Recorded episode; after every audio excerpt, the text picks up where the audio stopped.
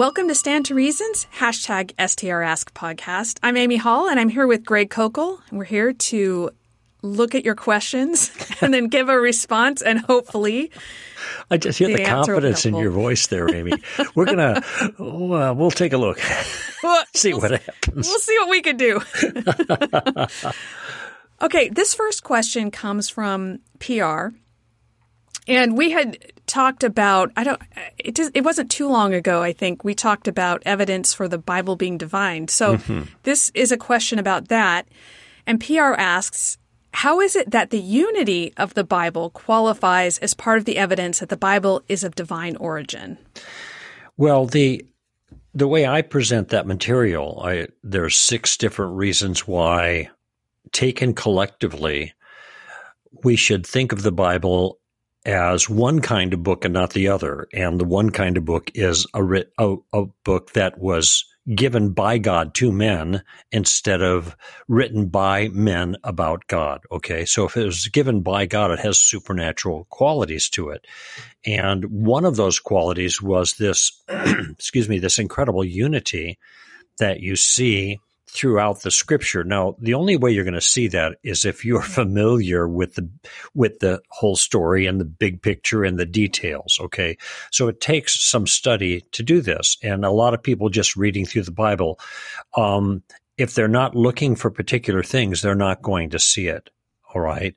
But the probably the foundation for making this case, foundational observation, is the Bible isn't a book. It is a library of books. It is sixty-six different books. It didn't uh, come together as a single book until around the fifth century after Jesus. Those are called codices, or a codex. And some people might be familiar with the most famous ones. Sinaiticus is a codex. Vaticanus is a codex. Alexandrinus is a codex. Those are the three biggies. And, um, And these are collections. These are all the stuff brought together. But the individual books in that codex, the way we have them, actually existed individually on their own before. But they were all part of this, in a sense, library that first the Jews understood to be um, from God. And the early church then recognized the divine authority in them as well, to a great degree, because they were written by apostles who had been commissioned by Jesus himself, okay? So that establishes the claim. Can we verify that claim? Do we have reason to believe that what they thought about the divine origin of Scripture is true? And one of those lines of evidence is that we look through these books.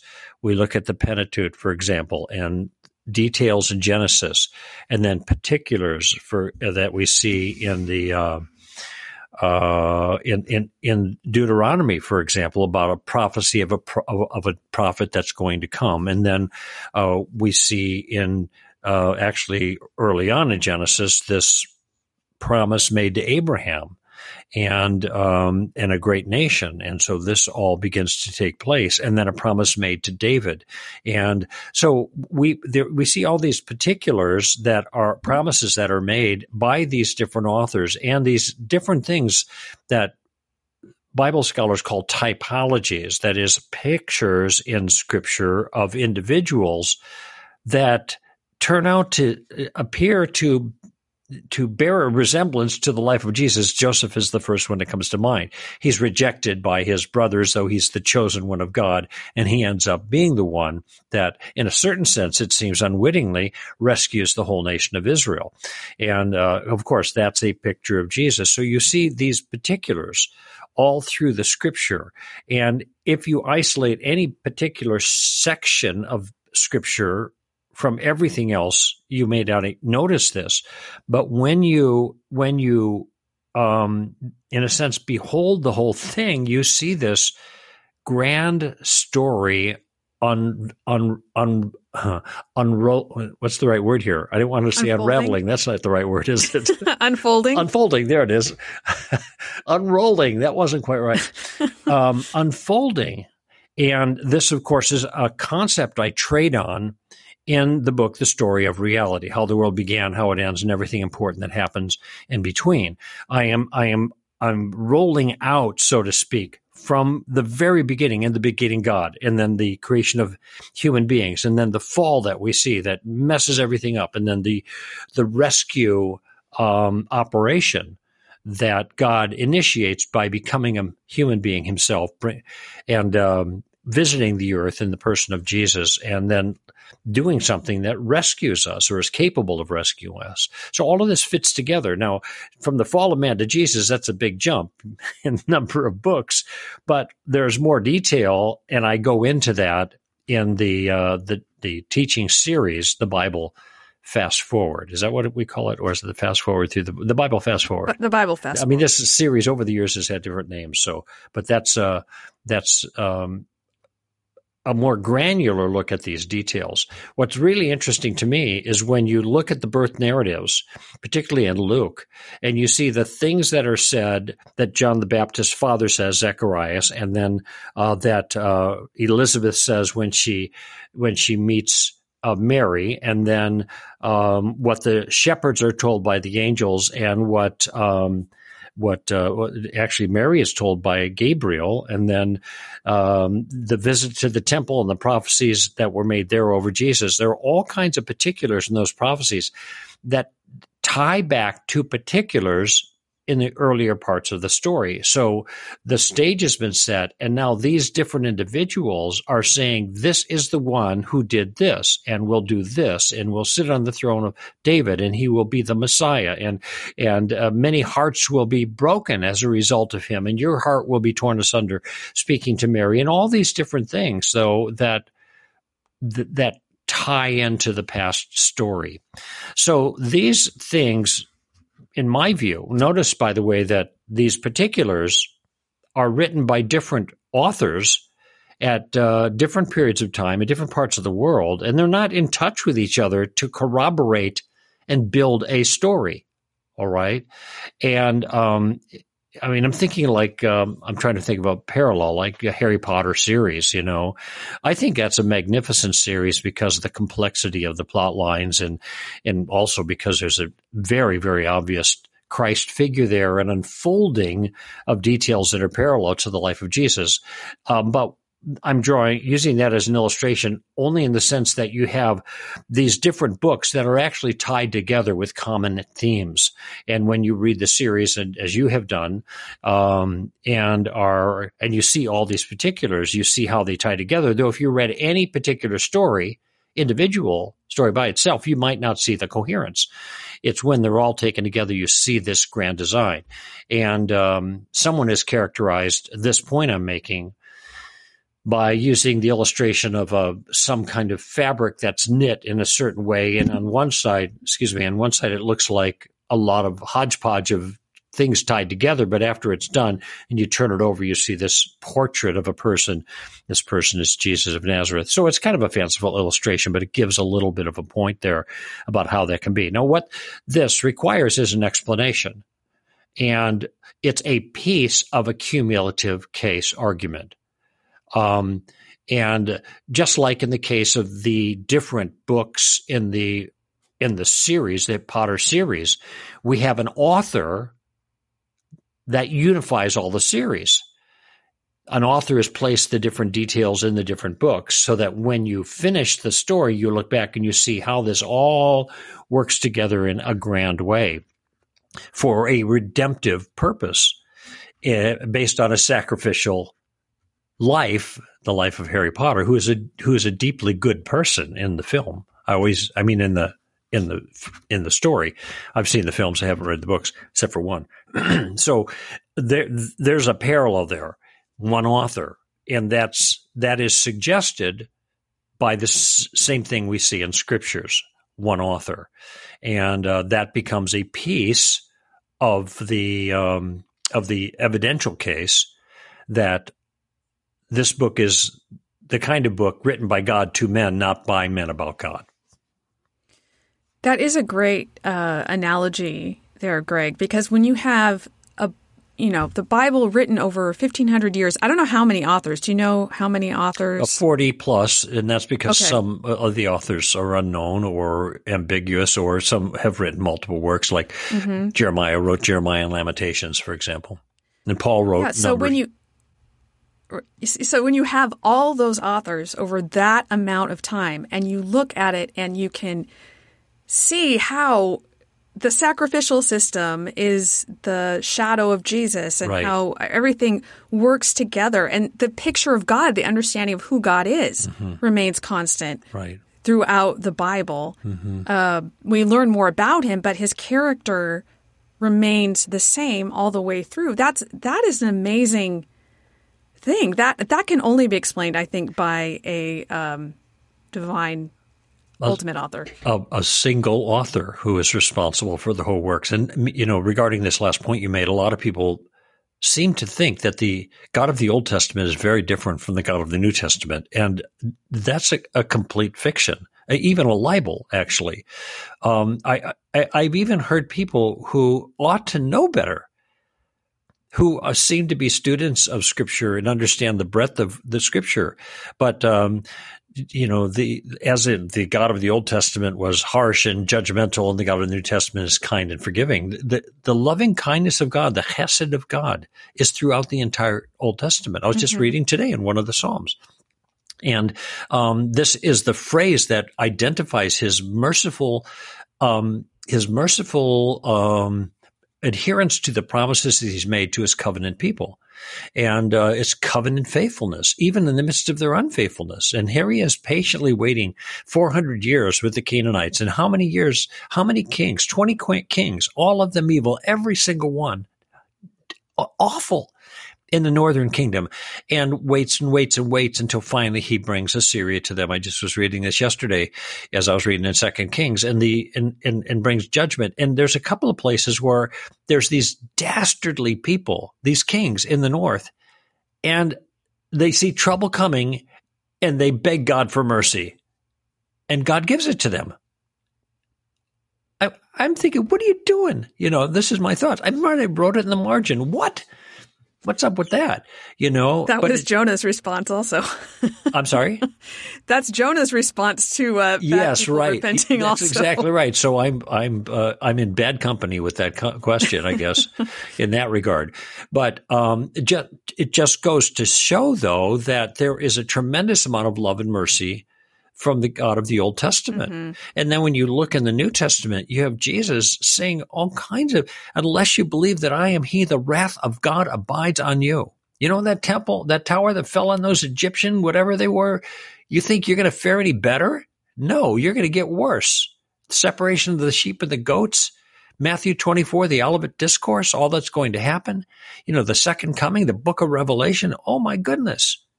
You know, it, it, it, that's hard to understand, the book of Revelation, but I'll tell you one thing that's pretty clear. A whole bunch of people, you know, go down in an ugly well, kind of see, way. Right, because you see God's justice and righteousness throughout the Bible that's as right. you see his grace right. and his mercy. That's the point. And Old Testament, he, New Testament. He emphasizes same. It. Exactly, exactly. You know, one more thing about the the authors all being in a coherent story. Um It is pretty amazing that some of these prophets who were hated by the kings, you know, I'm thinking about like Jeremiah. I remember, uh-huh. I think it was him. He he he wrote something out and the king was like ripping it off and putting it in the fire. So he had to write it all out again. Uh-huh. I'm pretty sure that was Jeremiah. But um, but the fact that these survived at all when these prophets were usually speaking against the people in oh, power yeah. right. is pretty miraculous. Yeah, certainly in you, the north. Yeah.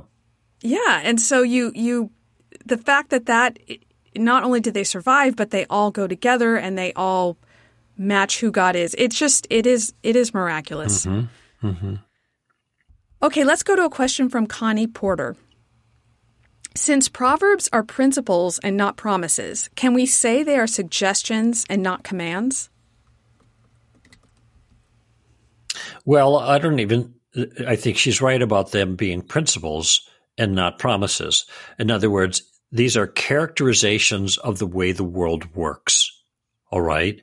So um, it, it wouldn't, in my view, it wouldn't be quite precise to call them suggestions as opposed to commands, um, because there is a commanding tone in the Proverbs. Okay. Um, I'm just the indeed the first uh, for those who read like a chapter a day, you just kind of labor through the first eight chapters or so, and uh, those chapters are are constantly making the same appeal. My son, you know, do not forget my teaching, but let your heart keep my commandments, for length of days and years of life and peace will add, they add to you. Um, that's chapter three, verse one. That's just where my eyes lit when I opened up to the early chapters. The first three or four chapters are filled with these very vigorous exhortations by the father figure here in Proverbs to the son figure to um, to do to be smart, to be wise, to get knowledge, and to fear God, which is the beginning of wisdom and the beginning of knowledge. That's where it all begins. So there is an imperative nature to them um, to be wise. Uh, uh, uh, if you are not wise, at least in certain things, and, and God's wisdom is deeply tied to morality. It isn't just a, sti- a stitch in time saves nine. Okay, you take nine t- stitches. Okay, that's worse than one stitch or whatever, but you're not a bad person if you take more time to do it. There are proverbs like that.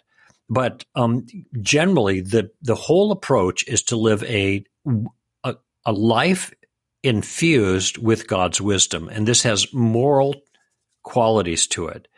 Um, certainly, there are some proverbs that seem simply to be related to smart choices. You know, like the gold ring in the snout of a woman is uh, of a pig is a beautiful woman without discretion. Okay, that's in there. Remember, he's talking about the woman in this case because he's writing to his son.